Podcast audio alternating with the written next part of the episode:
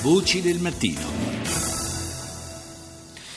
Dalla banda della Magliana al delitto di Via Poma, passando per il famigerato Canaro. 40 anni di Roma criminale sono raccolti nel libro Città Manormata, le indagini segrete sui casi più scottanti della storia criminale italiana, scritto a quattro mani da Massimo Lugli, noto giornalista di Nera, e da Antonio Del Greco, che è stato dirigente della squadra omicidi e di altre sezioni della squadra mobile di Roma.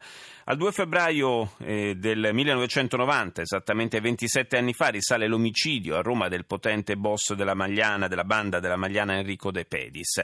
Rita Pedizzi ha chiesto all'ex questore del Greco quali furono le conseguenze di quel delitto. Diciamo che era già cambiata perché questa organizzazione era un concentrato di più eh, gruppi criminali che avevano diciamo, un equilibrio assai instabile l'uno con l'altro, erano legati soltanto da interessi economici che eh, gestiva in prima persona Enrico De Pedis. Quindi il personaggio chiave di tutta la vicenda, dei vari gruppi che erano rappresentati dai testaccini, da quelli dell'Euro, da quelli della Cilia, da quelli di Ostia da altri gruppi criminali, erano tutti quanti legati con un solo fil comune, fare più soldi possibile attraverso gli investimenti che proponeva Enrico De Petris. Quando questi investimenti non hanno più risposto alle esigenze del gruppo, ecco che il gruppo si è sfaldato e sono cominciate una serie di ritorsioni, attacchi, omicidi tra di loro. La storia della criminalità romana spesso è legata a figure dell'estremismo di destra, personaggi che poi sono tornati sulla scena.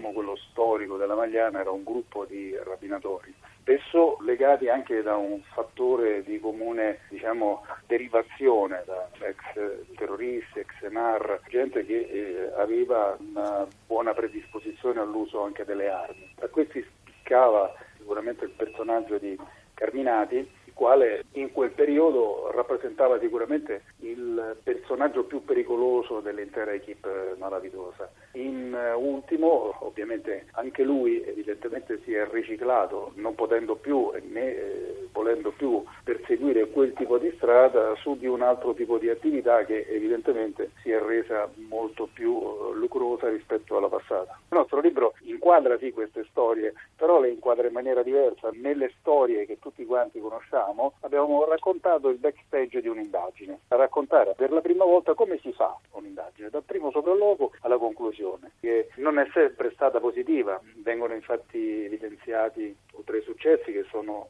seppure tanti, anche gli insuccessi, interrogatori, le, le false piste. Oggi si comincia dal DNA, allora da dove cominciavate? Si cominciava dalla testa e dalle suole, nel senso con pensiero, il sopralluogo e con tanta tanta fatica, nel senso che c'erano pedinamenti, appostamenti, nottate intere passate ad ascoltare registrazioni telefoniche, pedinando persone, perquisendo, simulando attività investigative che eh, in realtà servivano per lo scopo principale di un'altra indagine. Diciamo che era tutta un'attività completamente diversa rispetto a quella attuale. Oggi c'è tanta più tecnologia che ovviamente aiuta, io immagino nel caso di Via Poma avesse avuto all'epoca la disponibilità della tecnologia moderna, sicuramente saremmo arrivati ad un risultato completamente diverso, però diciamo non farsi sopraffare da tutta questa tecnologia altrimenti si perde un pochettino di ingegno. C'è qualche caso che gli ha lasciato un po' da mare in bocca? Guardi, io nel corso della mia attività alla squadra mobile di Roma ho trattato 88 omicidi. Quello di Via Poma sicuramente è quello che mi ha lasciato particolarmente